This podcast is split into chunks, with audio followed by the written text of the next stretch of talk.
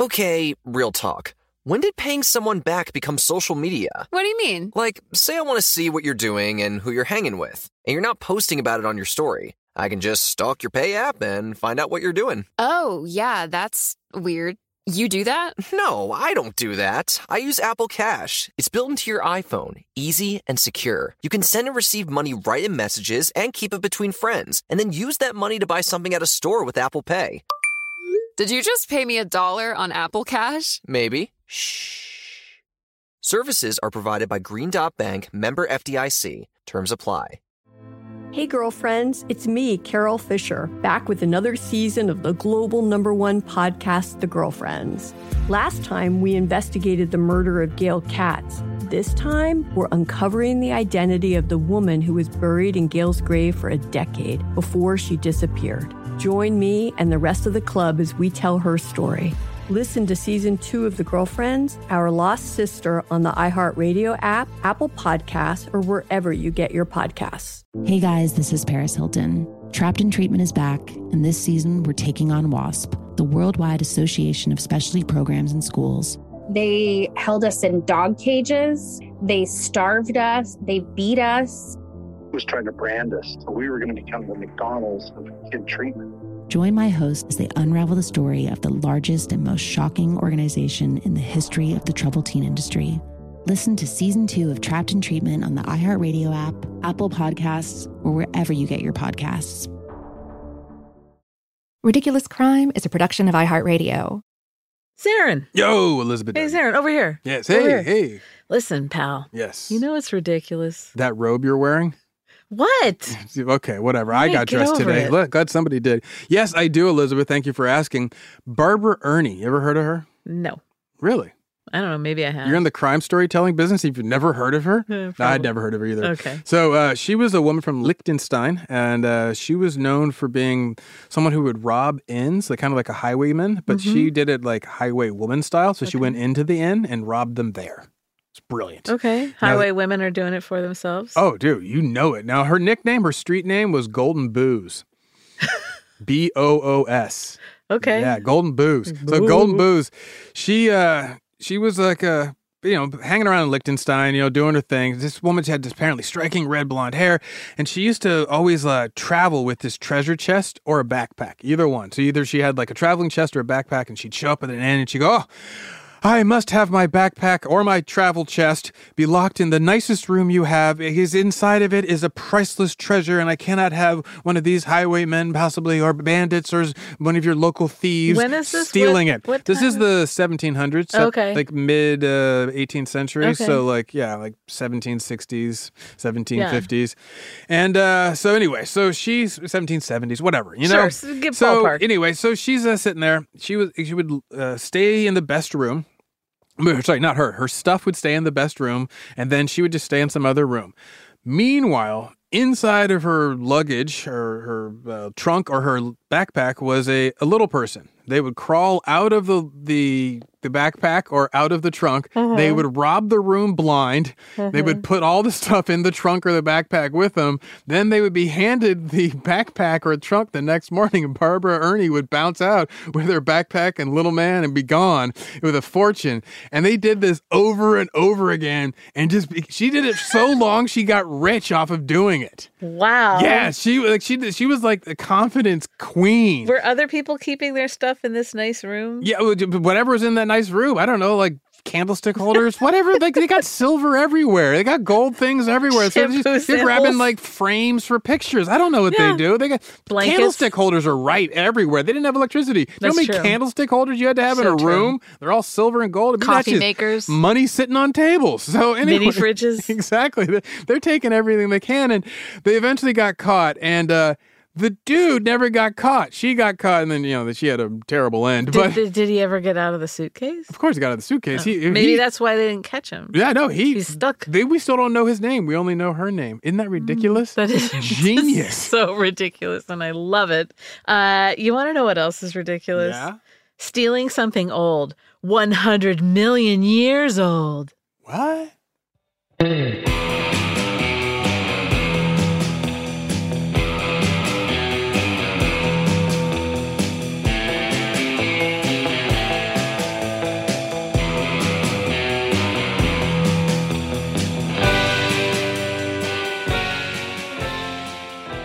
Is Ridiculous Crime, a podcast about absurd and outrageous capers, heists, and cons. It's always 99% murder free and 100% ridiculous. Oh, you damn right. Uh, were you into dinosaurs as a kid, Zaren? Do you see me sitting here? yes, I was into din- I, I am one of those kids who was into all of the things. I wanted to be a marine biologist. I was into dinosaurs. Yes. To be uh, I never got into it beyond thinking that like the T Rex was pretty cool. Sure. That's about as far as I went. Uh, but there, you know, there are kids like you were who can name all sorts of obscure, tongue twisting kinds of dinos. hmm Um, my, I wonder what makes dinosaurs so compelling to kids. I think it's the memorization.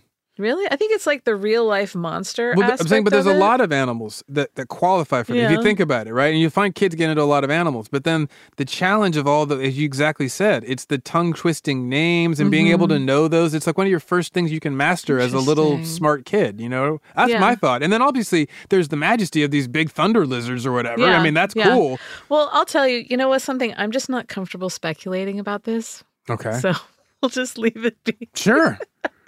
I'm just speculating on myself. No, I know. I'm just messing with you. Um, so dinosaur fossils, they Yeah. have been unearthed on every continent on the planet. Ah, cool, huh? Speaking of which, I have a challenge for the rude dudes. Years ago, when I say on the planet, years ago, my brother and I saw a sort of viral video. It was like in the early days of viral videos where a dad is frustrated with something dumb or like weird that this kid did. And he asks him, Are you on the planet? And Travis Dutton and I quote this all the time, but we can't find the original video. So if this rings a bell, shoot it on over to us. Anyway, I just recently did this with, uh, he- was out all night with the Grand Marquis, which was a commercial. It was a line from a commercial that my family always says. She was out all night with the Grand Marquis, not that Grand Marquis. And then they pan over to a car, but it doesn't matter. It's like a, so I know. Did exactly how that it? is. Yeah, I found Okay. it. I, I got to show my family. I was Oh, like, good, look, good. the- look what the YouTube has, everybody. Yours is much more fun. Are you on the planet? Is all we ever say to each other. Um, so dinos. Yes, dinos. There are dino bones all over the planet. Uh, some places have more than others. The best places to find them are in deserts or badlands. You know, dry Like terrain. Texas. Yeah, Texas. So, um, the best of the locations are North America, Texas, like Utah, Colorado, Wyoming. uh, China, China's good. Argentina, yeah, Argentina. Brazil. Brazil. Yeah, particularly rich in fossils. Parts of Russia. Yeah, exactly. Um, one found in Brazil um, was a carnivorous creature called the irritator. irritator challengeri, in fact. It was named after Professor My sister. Professor Challenger from Sir Arthur Conan Doyle's 1912 novel, The Lost World. Yeah, bring it So, on. Irritator home. challengeri. Uh, and then there's Ubirajara jubatus. What'd you call me? It's a 110 million year old dinosaur fossil that was found in Brazil. Mm-hmm. Uh, Ubirajara translates to Lord of the Spear or Maned Lord of the Spear. Yes. And it's from Brazil's indigenous Tupi language and the Latin word for crest. Oh, cool. Um, and it was believed uh, it was probably a predatory dinosaur, about four and a half feet from snout to tail, but only standing 13 to 14 inches from shoulder to the to the ground. This is a little baby, a long baby. this is long but little. right. um, and it weighed about the same as like a turkey or a large chicken. Is weighed the same as Uh-huh. that? Yeah, Wow. Okay. it's kind of light yeah, for such a long light, boy. Yeah. Um, Ubirajara, I always think of lizards being heavier than birds. Right? Yeah. yeah, I don't know why that is. That's, that's what- The bird bones, you know, make it all lightweight. Um, Ubirajara, apparently similar to Indonesia's uh, standard wing bird of paradise, which also had really like exaggerated shoulder feathers used for display. You know, if you're into that sort of thing. Mm-hmm. Some people like to steal them. I couldn't possibly speculate.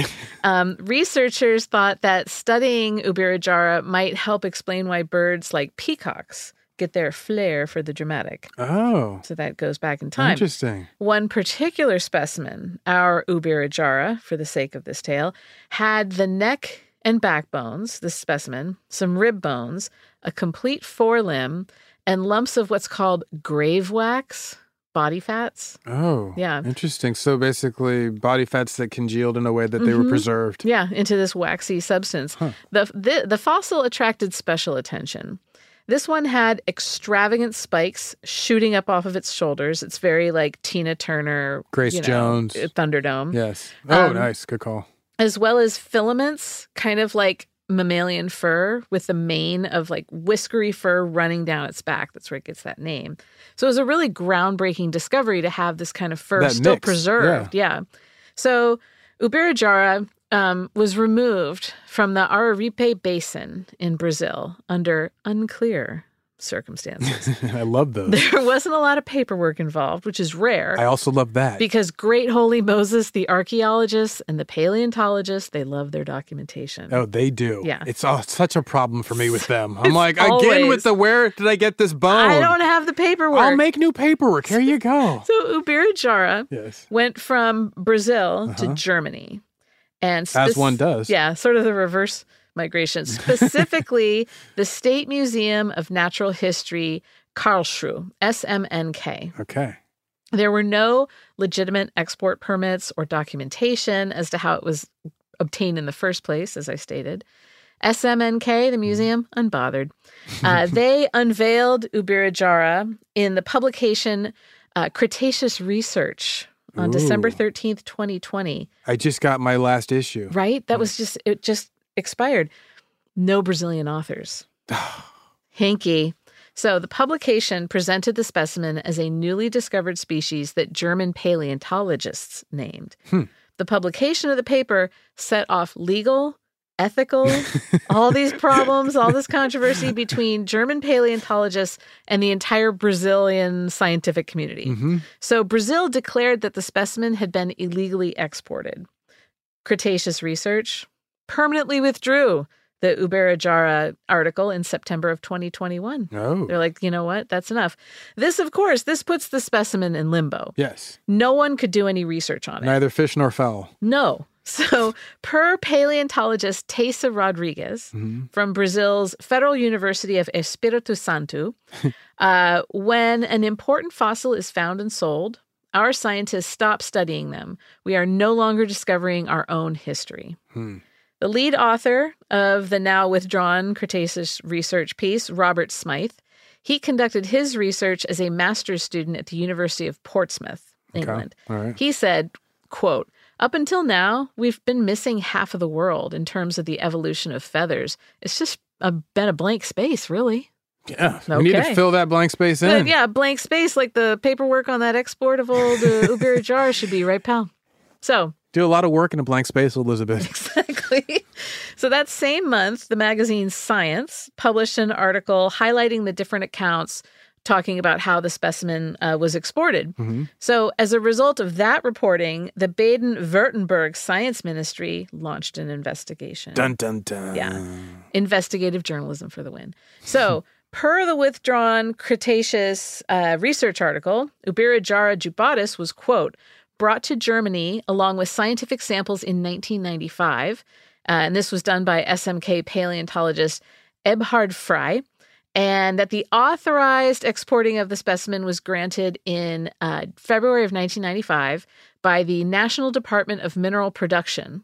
Um, and this gave Frey the go ahead to ship, quote, two boxes containing calcareous samples with fossils without any commercial value, with the main objective to proceed with paleontological studies to the SMK museum. Sure. So it sounds like they threw a lot of syllables at some paperwork to make Yes. it sound official. Exactly. Okay. And they said, but they said we have paperwork. Yeah. The museum later admitted to the ministry that it had made erroneous statements uh, in these in these uh, in these paperwork. Oops. So, according to the ministry's probe, the museum wasn't able to give any record of having obtained proper documentation of the fossil's acquisition and was unable to prove the specimen was imported before a 2007 German cultural protection law was put into place. Ah. They got nothing. However, 2021, the German ministry told Science, the magazine, not Mhm. just Science Just writ the- large, Just the book. that SMNK, like, hello, Science, like just yelling outside. By the way, tell math this too. Go on. So the German ministry tells Science uh, that the museum acquired the specimen in 2009 after it was imported by a private company in 2006. Also, Jose Betamar Melo Figueroa, the now retired official who signed Frey's permit, Mhm. told Brazilian news portal G1 that the researchers, quote, also needed authorization from the Ministry of Science and Technology. So this Brazilian guy signs on it. thinking that this is going to help him get signed off from a larger Brazilian organization, not that this is going to Mm-hmm. Help him get it out of the country. Yeah. Yeah. So Frey, in an email to uh, National Geographic, said, Mm-hmm. "quote I am sure we will find a solution." You know, sure. Oh, yeah. Um, and then he goes like on to tell optimism. he goes to tell science, "We're trying to find a way to solve this in a fair way and a way that makes sense." I don't ever believe whom? someone who's saying that to a journalist. If you're having to say that to a journalist, at that point, I'm like, I don't believe Yeah, you. and so fair for him. He's trying to We're trying to negotiate find something a fair. temporary lease of Ubirajara to keep him on display in Germany before returning it to Brazil. we want to keep our feathered friend. Yeah, just it's fair for me. Yes. Uh, so um, Alexander Kellner, who is the director of the National Museum of Brazil, said, "quote Everyone is welcome to study them, to publish on them, and then give them back. like they just want them back." So uh, Frey feels that even though uh, he obtained the required documents for the exportation of these fossils, that the documents only referred to samples that were unspecified. Um, and so he says they arrived legally, but we just can't prove it properly. You see, there's some ambiguities, but I did not create them. I'm just living underneath them. He's like, to sum up, totally legal, totally cool. Exactly. So Kellner, though, the director of the Brazilian uh, museum, he says there's no legal exportation of fossils, period. that sounds just like a French answer. Right, just doesn't no. work that way. So then he says that the only circumstance in which a fossil could legally leave the country for another to study would be as a temporary loan. And so Kellner asks, like, why is such an incredible fossil but given to Germany so long ago and we're only now seeing the publication? So d- is that because they knew that they got it under dubious circumstances? Hmm. He said, quote, "It's hard to believe that any paleontologist would not have recognized the importance of this specimen and not published it earlier." Okay. Because it is pretty groundbreaking. I remember yeah, the talk about this one. So David Martill, Martill of University of Portsmouth in England said in an email to National Geographic that he quote would be happy if all the Brazilian fossils in all of the museums around the world went back to Brazil. But and that butt's doing a lot of work. he thinks that the laws that Brazil has regarding fossil ownership are a little too strict, Yeah. counterproductive. I would love to be able to do that, but they just, I don't trust Brazil. I wish I could you give know, them back to you, It's Brazil. why won't you give them I to me? I stole it from them, but they don't value it the way I think they should. So here's what he says because the trade in fossils was illegal and because there was potentially big money to be made from trading them, it became utterly corrupt. That's So- why. Right. Um, so, what are these overly strict and counterproductive Yes. laws? What are these about? overly counterproductive laws, Elizabeth? Well, a 1942 Brazilian law says that fossil collecting within the country requires National Mining Agency permits. It also says that all fossils that are found belong to the country. So, yeah, okay, Pretty exploitative. standard. Yeah, okay. No, this is totally standard. Um, a decree made in 1990 added that the exporting of fossils must first be approved by Brazil's Ministry of Science, Technology, and Innovation. Mhm. And then foreign researchers have to collaborate with a Brazilian institution in any studies. Yeah, we want our names on the papers too. Right. I don't That see how fair. that's overreaching. No. And then they all, so this is proof that SMNK should have had Yes. in hand, but they couldn't provide. Yeah, They done broke the law. Oh, definitely broke the works. law, and then also did it in that whole like it's only on paperwork. Right. Fry, Frey, uh, he told German newspaper BNN that he was the only one really involved in this and that SMNK scientific director Norbert Lenz didn't have anything to do with it. I'm telling you, my boss was totally unaware of what I was Now, doing in the jungle. Who's Norbert Lenz? Yeah, He's who is Norbert Lenz? co-author of the paper in Cretaceous Research. He was totally unaware of everything except for the fact his name was on the paper. Totally innocent, but yet he left the museum on his own volition Yeah. September 30th, 2022. He's like, look, I'm out of here. I gotta go spend time with somebody else's family. But he told BNN that he left and that had nothing to do with Ubirajara. And then Science Magazine was like, hey, hey, can we get a comment? Hey, what's up? He was like, I don't know. Here. He's not here. Click. He wouldn't give a comment. oh, really? So um, Frey and I would say it was about parking. Like they wouldn't give me my parking space. probably Just say something ridiculous. Yes, like it was horrible. They put that in print.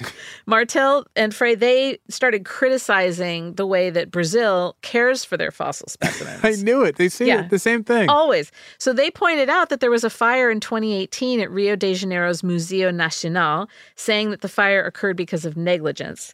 And ni- 92.5% of the archived items in the museum were destroyed in the fire out of 20 million items. If I was Brazil, I'd be like, well, a couple decades ago, you guys kind of bombed a lot of museums. So, like, where are we at? mm, Yeah. 1.5 million items were stored in a separate facility and they were spared Uh-huh. from the fire. Um, the museum's on a hilltop and the fire hydrants didn't have enough pressure to get up the, Oh, you know, up yeah, the hill with the water. Um, the museum's deputy director, he said the fire was a result of neglect from successive governments. So he said curators, quote, fought with different governments to get adequate resources to preserve what is now completely destroyed, and that he felt total dismay and immense anger.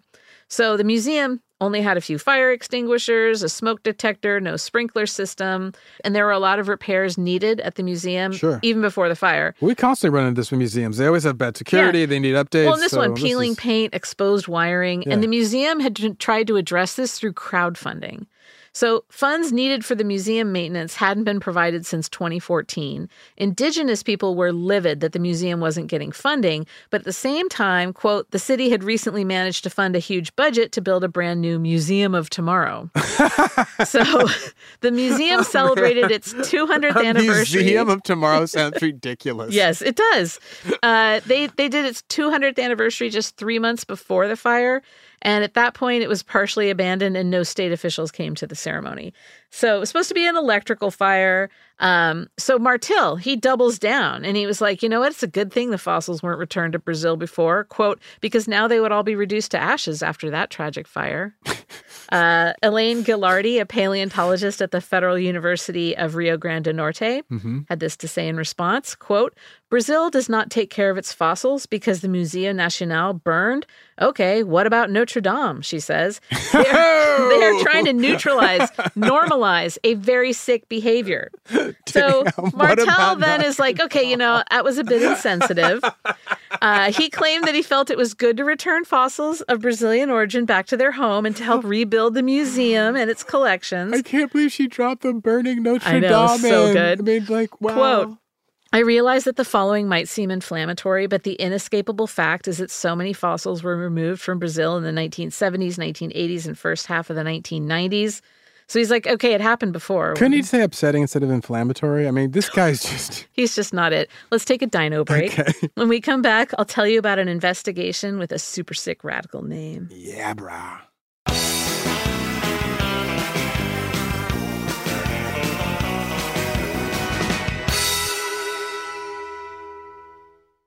Can I rant for a sec? Please. Pay apps are way too public. What happened? Some rando hearted a payment from five months ago, and I realized people can see my entire history, who I'm paying, like full names. It's super weird. Yeah, it's weird. How are you paying your friends then? Apple Cash. It's all in messages. You can literally send cash like a text, and it stays between friends. Random people can't see it. Did you just pay me a dollar on Apple Cash? Shh. Services are provided by Green Dot Bank, member FDIC. Terms apply. As you know, the world can be a dangerous and unpredictable place. With every crime I've studied, I've learned one thing your best line of defense is your vigilance and preparation. You don't want to worry, you just want peace of mind. That's why I recommend SimpliSafe Home Security. For every ridiculous robbery and theft we talk about, it's pretty obvious the crimes could be avoided with a solid security system. A good home security system keeps people prepared and aware. SimpliSafe is that system. It was named Best Home Security Systems 2024 by US News and World Report. And it doesn't just protect your home from crime, it also alerts you to fire, floods, and other emergencies. They offer sensors and cameras backed by 24 7 professional monitoring for less than a dollar a day. There are no contracts, and there's a 60 day money back guarantee. Get 20% off any new SimpliSafe system when you sign up for Fast Protect monitoring. Just visit simplisafe.com slash ridiculous crime. That's simplisafe.com slash ridiculouscrime. There's no safe like SimpliSafe. Hey, girlfriends, it's me, Carol Fisher. I'm so excited to tell you about the brand new series of The Girlfriends. In season one, we told you about the murder of Gail Katz at the hands of my ex boyfriend Bob. At one point, a woman's torso washed up on Staten Island and was misidentified as Gail. She spent nine years in Gail's grave, and then she just disappeared. It's almost like it's become this moral obligation to find her. And that's what we're going to do find this missing girlfriend and tell her story. With the help of some of your favorite girlfriends from season one, like my producer Anna. Oh my God. My friend Dr. Mindy Shapiro. Hi, it's Dr. Shapiro, and I'd like to speak with the deputy medical examiner. And of course, Gail's sister, Elaine Katz. Having no closure, it kills you. Join us as we try to solve a 35 year old cold case. It's not going to be easy, but it's going to be one hell of a ride. what? I can't believe this. Listen to season two of The Girlfriends, Our Lost Sister on the iHeartRadio app, Apple Podcasts, or wherever you get your podcasts.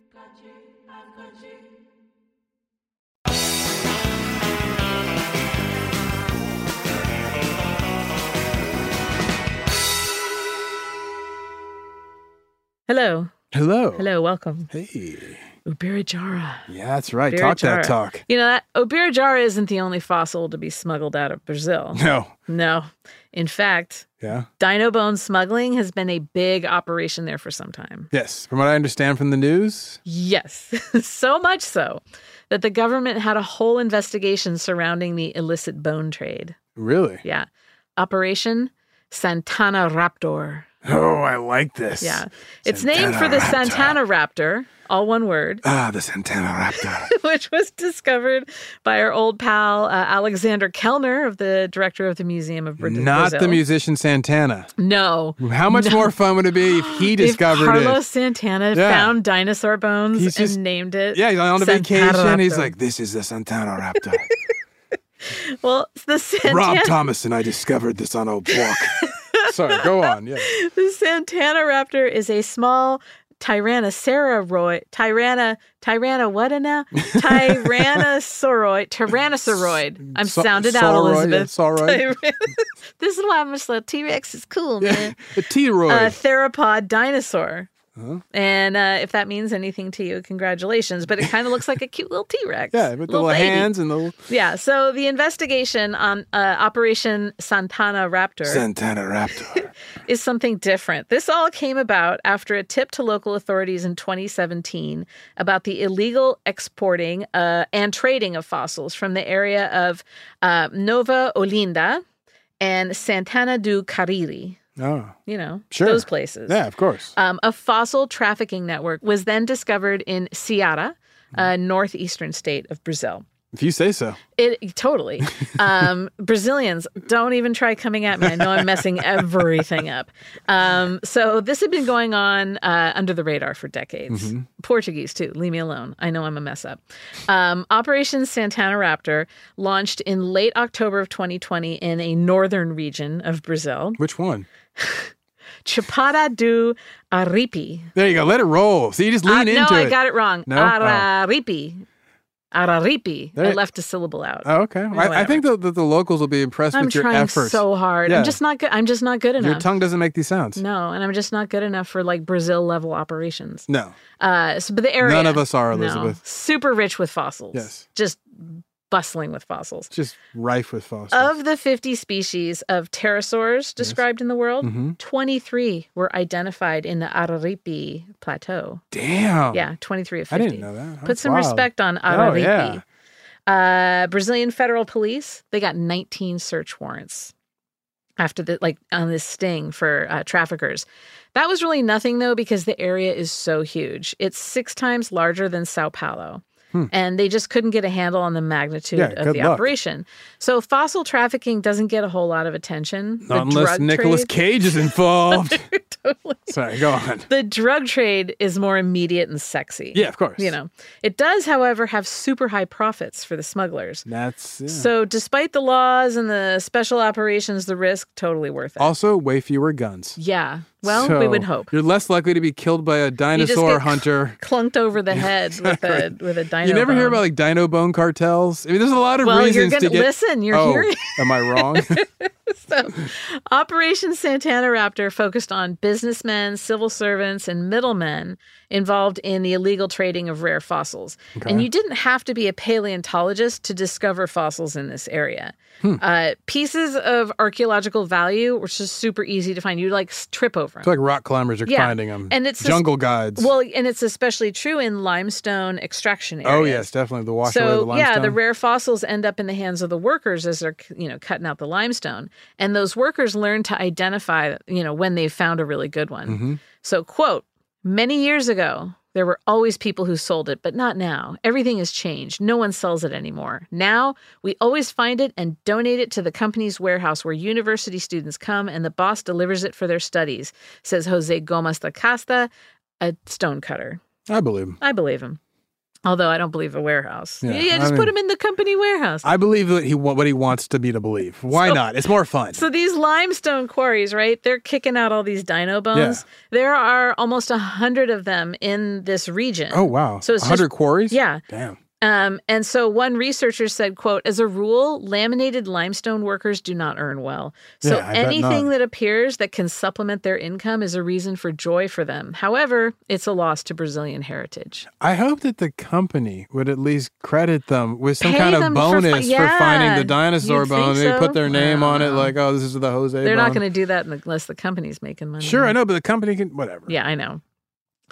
Remember, where there are people, there is crime. Yeah. And so fossils are not always delivered to the right people. What? Even Say a, words. Even, even a professor at the Federal University of Rio de Janeiro was under investigation. A professor was. Uh huh. Yeah. He allegedly paid bribes on a monthly basis to local quarry workers who were digging this stuff up illegally. He was paying monthly bribes. He was like Leonardo Oh, yeah, da Vinci had to like a- grave diggers. Like, give me the good Yeah, bodies. he had him on retainer. Yeah, I got like six guys, seven guys over there. Local police chief Alan Robson Alexandrino Ramos Mm-hmm. said, quote, the quarry workers and the middlemen were in close contact with the professor who funded regular expeditions. when you find a fossil, the correct procedure is to contact the National Mining Agency and let them know. Yeah, But course, these that's guys, the come on. correct Are, they, are they going to pay you? No. We're also not supposed to speed when we drive. exactly. So crime syndicates have been illegally smuggling fossils from Ceará, Mhm. where uh, Chapada do Araripe is located. So actually the syndicates get involved. It's not just random professors going off to the only hinky Then- person they know. Then we're into the cartels Okay, of it all. there we go. Uh, and buyers are found throughout the U.S., Oh, Europe, bet. Japan. Between 1998 and 2008, over 32,000 fossils have been seized by officials in Ceará. Did you say thirty-two thousand? 32,000 fossils in 10 years. Full fossils, not just bones. Full. Damn. Uh, so the government was working to stop the fossils from leaving Brazil, but what about the ones that are already out there? What about them, Elizabeth? I'll tell you something. Paleontologists love to dig. and they love to seek out the truth that's hiding in places often overlooked. If you have a mystery, I feel like a paleontologist is a good resource to have. You think so? Yeah. And since the illegal fossil trade isn't as flashy and attention grabbing as other illicit trades, the paleontologists, they often have to track this stuff down themselves. Oh yeah, they're like beneath the like wild animal smugglers. They're like, can we get some attention? Ours are dead, but can we get some attention? Listen, Zaren, Yeah. close your eyes. Oh, he snuck it up on me. Yes. I want you to picture it. It's 2019. You are previously mentioned badass paleontologist Taissa Rodrigues of Brazil's Federal University of Espírito Santo. Look at me. There it is. There you are, typing away at your computer, doing one of your special investigations. You finish off your iced latte, sucking in the last of the coffee at the bottom of the cup through a straw. It's been a long day. You have other stuff to do, but this is more important. You're on the hunt. There's a knock at your office door. Come back later, you call. You take a deep breath and you click through some web pages. Then you spot it. You're on eBay. You are looking for fossils. Fossils that should be in Brazil and not up for auction by some clown. And you see one, an incredible one. It's almost an entire skeleton of a pterosaur, a wingspan of about 13 feet. Damn. You know this piece. It's from the Araripe Plateau. And you know that it was smuggled out of Brazil between 1980 and 1990, which predates Operation Santanaraptor. Where is it now? France. and they are asking $250,000 for it. Have they lost their ever love it? You know it's worth at least twice that. Hmm. You ring up your contact at the Federal Public Ministry of Brazil. While the phone rings, you print up the listing for the fossil in case they delete the sale. God, you tell your contact. You email her the link to the listing and you wait. Time to bring this baby home. I think it's amazing that while the paleontologists are underfunded and underrecognized in Brazil, they are undeterred. Badasses. You're a badass, Aaron.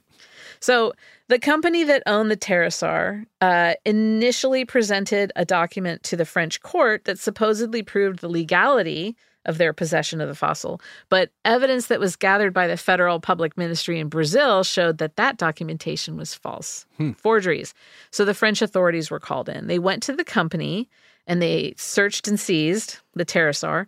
Uh, quote, in a container that was transporting quartz, they found hundreds of fossils from all over the world, said Rafael Rayol, the prosecutor responsible for the investigation. Uh, they discovered the existence of another 45 fossils, which included sea turtles, arachnids, fish, reptiles, insects, plants, all of them millions of years old, oh, in this wow. supposed container of quartz. Quote, there are many stores that sell fossils in the USA and Europe.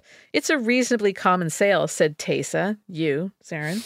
she also said that the repatriation of fossils is usually hard and that the case in question is exceptional. You damn right, so Taissa. Good job, Me? Taissa and Z. uh, so when they got back to Brazil, the recovered pieces became part of the collection of the Museum of Paleontology at the Regional University of Cariri, and that has houses about 11,000 fossils there. Operation Santanaraptor, though, wasn't the only investigation into these crimes.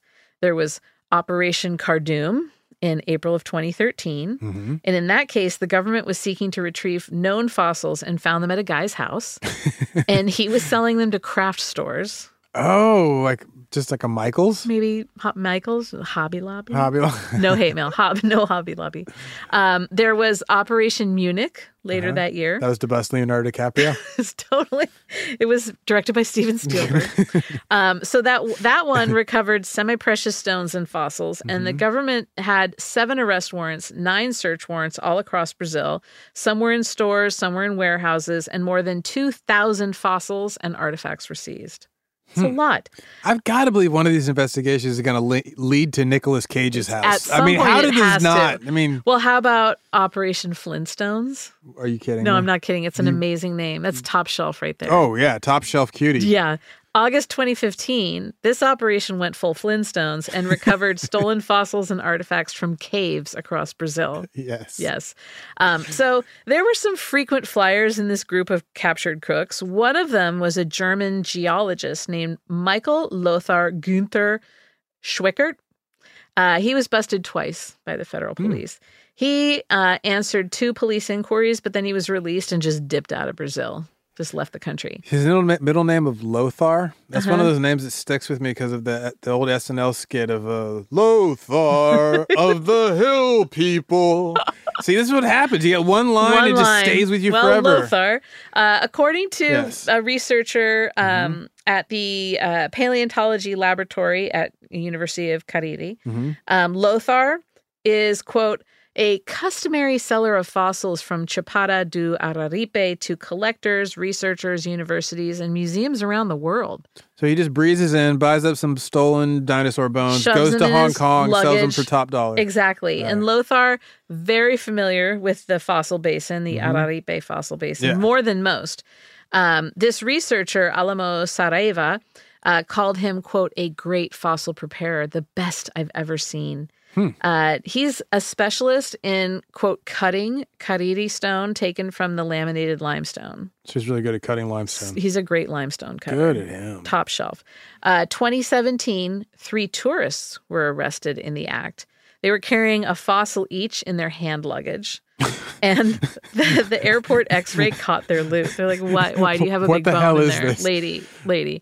Um, they said they didn't know that smuggling fossils was a crime. Uh, is this is this not legal? I thought this was fine. I thought it's like if you can lift it, you can take it. Exactly.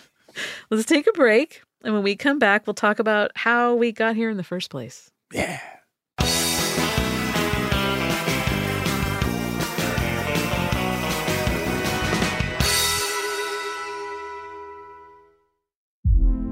Hey, girlfriends, it's me, Carol Fisher. I'm so excited to tell you about the brand new series of The Girlfriends. In season one, we told you about the murder of Gail Katz at the hands of my ex boyfriend Bob. At one point, a woman's torso washed up on Staten Island and was misidentified as Gail. She spent nine years in Gail's grave, and then she just disappeared. It's almost like it's become this moral obligation to find her. And that's what we're going to do find this missing girlfriend and tell her story. With the help of some of your favorite girlfriends from season one, like my producer Anna. Oh my God. My friend Dr. Mindy Shapiro. Hi, it's Dr. Shapiro, and I'd like to speak with the deputy medical examiner. And of course, Gail's sister, Elaine Katz. Having no closure, it kills you. Join us as we try to solve a 35 year old cold case. It's not going to be easy, but it's going to be one hell of a ride. what? I can't believe this. Listen to season two of The Girlfriends, Our Lost Sister on the iHeartRadio app, Apple Podcasts, or wherever you get your podcasts. In the recent history of documentary filmmaking, one scene stands out above all the hot mic bathroom confession of Robert Durst in The Jinx. Now, the person responsible for that moment, Sareb Kaufman, stepson of the victim, friend of the murderer, star of the documentary, for the first time ever, shares why he believes you're watching the furthest thing from the truth on this exclusive episode of Murder Homes. Listen to Murder Homes on the iHeartRadio app, Apple Podcasts, or wherever you get your podcasts. This is Neil Strauss, host of the Tenderfoot TV True Crime Podcast, To Live and Die in LA. I'm here to tell you about the new podcast I've been undercover investigating for the last year and a half. It's called To Die For. Here's a clip. All these girls were sent out into the world and they were told try to meet important men, try to attach yourself to important men. The voice you're hearing is a Russian model agent telling me about spies sent out to seduce men with political power. The war in Ukraine is also being fought by all these girls that are all over important cities. For the first time, a military trained seduction spy reveals how the Russian government turned sex and love into a deadly weapon. If you want to kill your target, it's easy. You just seduce him, take him somewhere, start having sex, and then he's very vulnerable, so you can kill him easily. To Die For is available now. Listen for free on the iHeartRadio app, Apple Podcasts, or wherever you get your podcasts.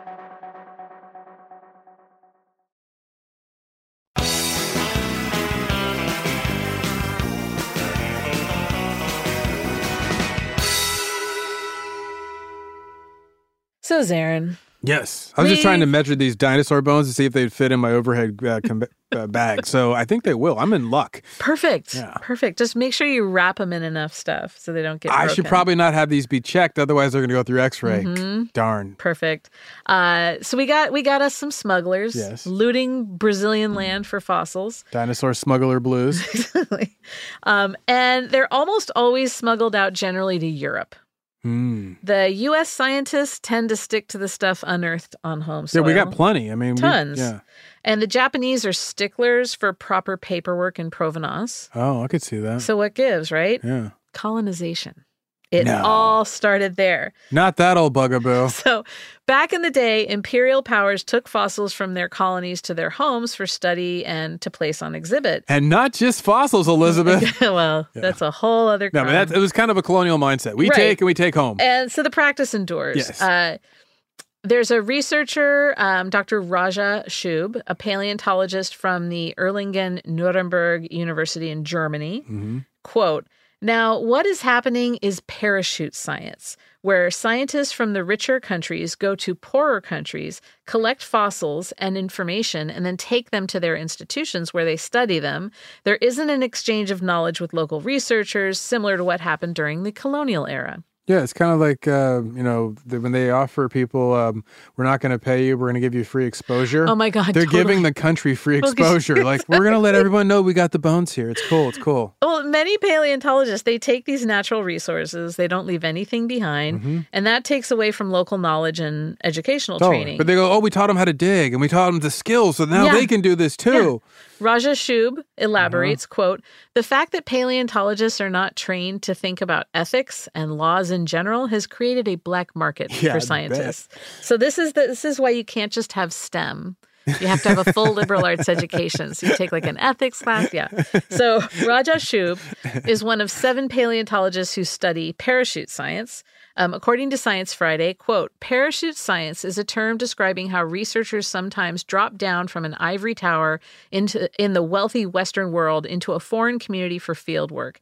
They gather their data and then they zip off home without engaging with or acknowledging the contributions of the local researchers in that community. Hmm. Parachute science. Totally. So You say Science Friday? Yeah. The NPR? Oh, nice. Yeah, so good. Like Ira. We love it. Uh, despite the fact that the richest fossil sites in the world are in developing countries, Sure. over the last 30 years, 97% of fossil data has been produced by scientists in wealthy countries. Raja Schoob notes, quote, Our findings show that colonial history and economics influence patterns that we observe in paleontology. To see it so clearly through the data was the biggest surprise for everyone. So the US is the country who studies the most fossils. But like I said, uh, the studies show that the US is also the country who studied fossils that were collected from home. Yeah, we're getting high on our own supply. Totally. Germany, the UK, and France are next on the list of top fossil investigators, but they're also the top countries for exploitation of scientific resources in third world countries. Mhm. So, and they ice out the locals too. This is what uh, Oh, Dr. Raja Schoob said. Quote, I think that researchers from the whole world, especially the ones from the richest countries, should think about the consequences of not being committed to local communities and to a country's researchers when they're researching abroad. Juan Carlos Cisneros of Brazil's Federal University of Piauí explains, quote, there is an enormous asymmetry. In archaeology, this problem is discussed, in museums too, but in paleontology, it's taboo. We hmm. have to talk about this because it exists, not sweep it under the rug. And then he explains the importance of place. Paleontology is a science that depends a lot on the context of where everything is found. If you find a dinosaur in Brazil, you won't just excavate that dinosaur. You will see everything around it fossils of other species, where it came from, from what level. When you get a fossil on the black market, all of that is lost. Sometimes the fossils have even been adulterated. That information gets lost and it can't be recovered. It's bad science. It's it's interesting how many times all these stories ultimately come down to a very simple question is if we can only get the adults to learn how to share. right? Another mark on the scientific community is blood amber. Mm, oh yeah. Yeah. So fossils trapped in amber are beauti- Mhm. beautifully preserved. See Jurassic Park. Totally. Um, but like blood diamonds, a lot of that amber is gathered and sold to fund violent conflicts in other countries. The Society for of Vertebrate Paleontology, which Mhm. is the largest body of uh, professional paleontologists in the world, they called for a moratorium in April of 2020 on the publication of fossils that might have been sold to fuel the genocide Myanmar. Oh wow. So the mines uh, where amber fossils are found are all controlled by Myanmar Totally. military. Um, and it's they who've committed acts of genocide against the country's Muslim Rohingya people. Totally. It's like uh, wildlife smuggling or narco trafficking. You're going to find disproportionately crime in those businesses. Exactly. And so by selling the amber for a high price, the researchers are essentially funding genocide. Yeah. So while so much can be learned about us today and our future on the planet by studying dinosaurs and other fossils, it's not the stuffy, pure pursuit it may seem, you know? Not at all. And there are, like anything we do, consequences. hmm But Zaren, Yes, Elizabeth. Zaren, what of Ubirajara? Ah, how many times do I say that to myself? Every morning when you wake up. July 19th, 2022, Yes. Germany announced that the specimen would be returned to Brazil. Yeah, raise up. Theresia Bauer, who leads the Ministry of Science, Research, and Arts for the German state of Baden Württemberg, told Science magazine, not just Science in general, Quote, we have a clear stance. If there are objects in the collections of our museums that were acquired under legally or ethically unacceptable conditions, we will return them. It is important that with the return, we send a clear signal about the correct handling of collection items, their provenance, and scientific honesty. Yes. That's and a also, good stance to take. if you think and you're in the business of paleontology and you think there's these other paleontologists across the pond who aren't as good or don't have as, as the standards you have, maybe help them with the standards as opposed to going, we've taken all their stuff. Yeah, exactly. I mean, like that's just just hear what you're doing. Like try to once again, you'll hear me say this often. Share. Well, and if share you your really knowledge, share your information, share what you know, and then go, hey, let's all share these bones that we all are standing on top of. Well, and if we really believe that it's to advance humanity Yeah, to study exactly. these things, you know, There's, there was no Brazil for dinosaurs. There was no Germany. So they would be like, I don't know what y'all talking about. Right. Well, it's all just one thing. Uh, Dr. Frey, Yeah. he retired in early 2022 and told Science he wasn't allowed to comment on the story. Just the whole field. Yeah, he was like, "Hello, science." Um, but Bauer told German newspaper BNN that the whole thing was scientific misconduct. Mhm. Um, at the same time, neither the German ministry nor SMNK took disciplinary action against any of the researchers involved. Seems to be very common in these stories. When there's not enough like blood or money, it's like, and nothing was And done. nothing was done. So remember Aline Ghilardi, Mhm. uh, the paleontologist at the Federal University of Rio Grande do Norte. How could I forget her? Notre Dame. Yes. Notre Dame. She was the girl. She said of the return, quote, I am happy with the outcome. We have taken another step towards the real 21st century science, which is getting rid, even slowly, of colonialist ties and biases. Amen. Amen. And I'll be over here dropping mics at this mic club. So Germany's decision to return Ubirajara is seen as a sort of victory against colonialism in the scientific community. Good on you, Germany. Ghilardi also said, quote, European museums will not and should not be emptied. Fair exchanges and collaborations can be made so that everyone can share in the benefits that fossils can offer. There's that word. Bring it on home. Share. Share. Not just a pop star. SMNK says they're going to examine how it acquired other fossils in the collection. Yes. Uh, paleontologist Felipe Pinheiro Mhm. fought hard for the return of the Ubirajara to Brazil. He had a hashtag, Zaren. Serious. Serious Hashtag activism. Ubirajara belongs to BR. And look what he did. Yes, I'm sure. Hashtag in a dream. To his credit. So, as to the Germans hanging on to some 40 other Brazil based fossils, Pinheiro had this to say quote, We got new hashtags coming. As a Brazilian researcher, I am immensely happy that the specimen is going home. I am glad. This means that a few dozen other invaluable specimens are likely to make company to Ubirajara and return home. It's kind of weird how they have to be graceful about going, can we have our stuff back? Right. Because if they're not graceful, they won't get They it won't back. get it, which is like, well, look at them. They're being jerks to us. Totally. The Jews took their stuff. Like, imagine if I went to someone's, you know, some really rich home and I took, like, I don't know, all their, like, their uh, heirloom silver, right? Their silver set from great, great, great grandma. And I'm like, yeah, but I thought you guys weren't using it. You weren't taking care of it. So I took it and I'm showing off to all my people at how nice silverware used to be. We all love it. It's important to us. And they're like, could we have it back? I'm like, you seem to be mad. Don't yell at me. if you keep coming at me like that, you're never seeing this again. You guys will not appreciate your silverware. I don't That's like what they're attitude. Oh, saying. Oh, that's totally. Is that your ridiculous takeaway? It could be. It I should like be. It. It is. It is. that's, that's beautiful. What's your ridiculous takeaway, Elizabeth? You see how I did that? Just smooth, Yeah. easy, boom. It's easy breezy? Try that sometime. No, Go on. What's yours? I think, you know, akin to that, I, I feel like it's maddening that, you know, this control that gets exerted over these things and this notion of knowing what's best for Yes. others. Yes. And that, well, you can't take care of your stuff Managers because of, of the a world. fire. Yeah. Yeah. come on. Um, and, you know, if you're all in this together, and like you were saying, the dinosaurs didn't know one country from the other because they weren't. Mhm. Uh, wouldn't you scientist to scientist reach out and like how can i help you rather than turning your nose up at it but you know again it's this colonial mindset And also, I mean, it's, and I joked earlier about like, can't we get the adults to learn how to share? But it is like very much not just a children's thing, is that it says whole like, mine, but I want it. Well, if I mm-hmm. can't have it, I'm taking the ball home. It's all the stuff you see children do, we see adults do. They just do it on paperwork and with press announcements, but it's the same thing. well and they it's you know because of the power that they hold they feel they don't have to share but you demonstrate larger power by sharing Exactly. You And it's a greater gift to give yourself. Isn't it though? I know. Because you know what? Sharing is caring. Yes, it is. That's it for today. Uh, you can find us online at ridiculouscrime.com. Uh, we're also at Ridiculous Crime on both Twitter and Instagram. And you can email ridiculouscrime at gmail.com at your own risk. And you can leave a talkback on the iHeart app. Reach out. That's it.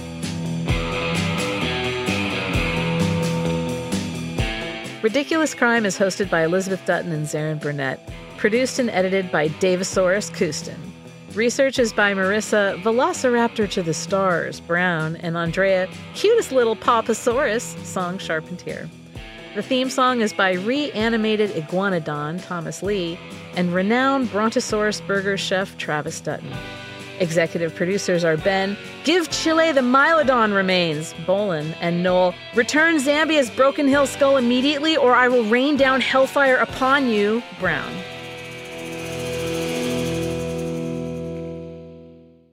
Ridiculous crime. Say it one more time. Ridiculous crime. Ridiculous Crime is a production of iHeartRadio. For more podcasts from iHeartRadio, visit the iHeartRadio app, Apple Podcasts, or wherever you listen to your favorite shows. Hey, girlfriends, it's me, Carol Fisher, back with another season of the global number one podcast, The Girlfriends.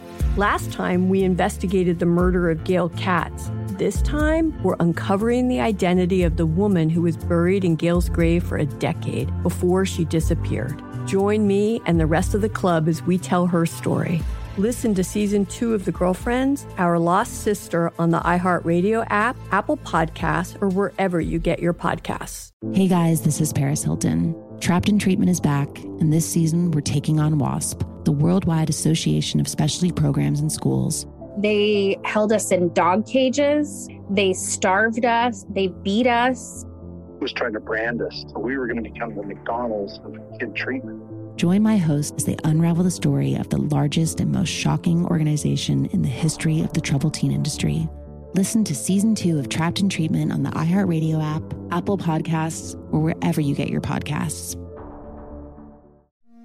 It's like the police knew who he was before they got here. From iHeart Podcasts. The medical school dean at USC was leading a secret double life.